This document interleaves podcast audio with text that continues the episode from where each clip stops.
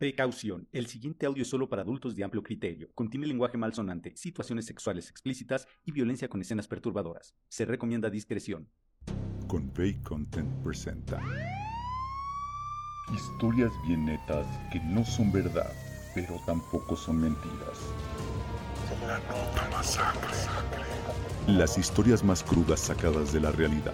Las historias que nunca nadie quiere contar. La nota masacre. Historias que suenan terribles. Porque lo son. La nota masacre.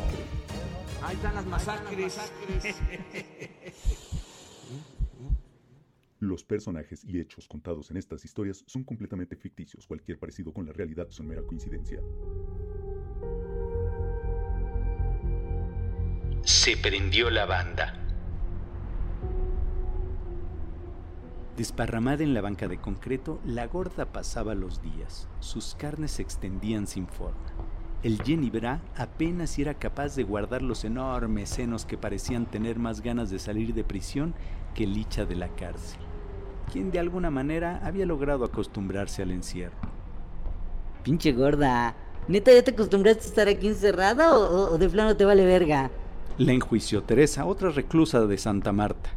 E igual que cuando el juez le pregunta si ella había organizado el linchamiento de los policías, la gorda ladeaba la cabeza, echaba una mirada matona, subía los hombros como diciendo No sé, no me acuerdo y me valen tres toneladas de verga lo que me quieras hacer. Llevaba 15 años de los 45 que le habían echado. Los primeros tres fueron los difíciles, pues al ser una mata policías, le pusieron unas muy buenas madrizas. Después de esos años se volvió parte del paisaje, era una más. Ya nadie se acordaba de lo que había hecho, solo Licha, la gorda. Solo ella se acordaba de cómo gritaban los dos policías que lincharon en Acaquilpan. La gente estaba bien prendida y a la gorda, que casi no le gusta el argüende, se le hizo fácil empezar a gritar. ¡Quemen esos putos! ¡Quemen esos hijos de la chingada! Creían que eran secuestradores, pero resultó que eran policías. ¿Quién se lo iba a imaginar? La gente bien obediente a los gritos de Licha amarraron a los policías un poste. Primero les pusieron una golpiza de aquellas. De tanto golpe ya no se les notaban las facciones. A uno de ellos la cara se le hizo como como una masa morfa. Ya no le quedaban dientes. Un ojo se le había salido de un palazo que le metieron. Se le veía el cráneo. Le habían quitado buena parte del cabello a puros jalones. El cuerpo por fuera no se veía lastimado, pero tenía estallamiento de vísceras. Por lo mismo se había cagado. Le salía sangre por todos lados, por la nariz, por la boca, por los ojos, por las orejas, por el ano, por todos lados. Entre la misma gente aparecieron un par de tambos de gasolina. Entre la gorda y otros que estaban al frente de la multitud los vaciaron sobre los policías. Uno de ellos, el que medio hablaba, pedía llorando que no lo hicieran, que ellos no eran secuestradores, pero puff, con la mandíbula dislocada poco se le entendía. Además, los gritos de la gorda impedían que se pudiera escuchar algo. Si lloras, no cabrón. Pinche secuestrador de mierda.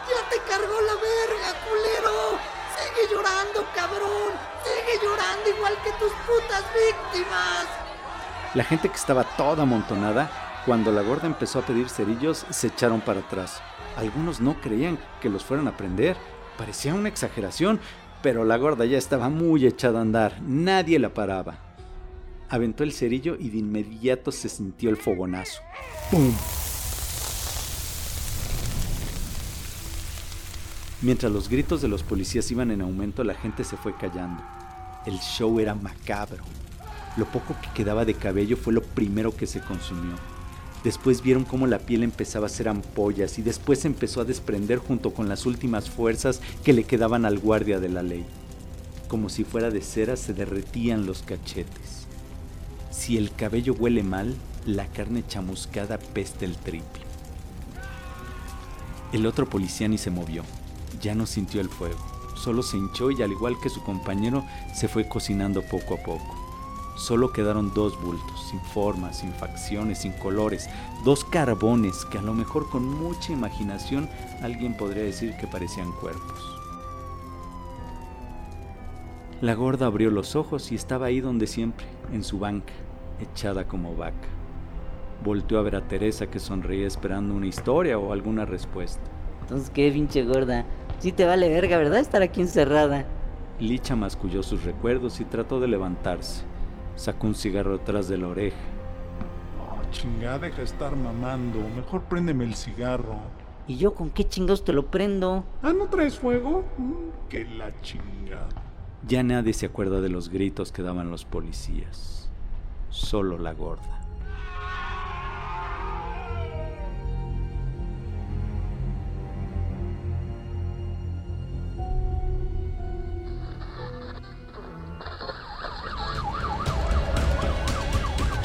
La Nota Masacre es una producción de Convey Publicidad.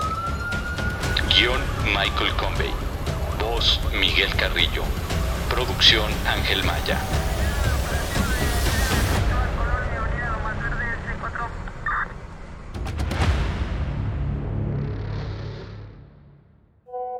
Si quieres recibir la nota masacre gratis en tu teléfono, solo manda un WhatsApp al 5614 088437.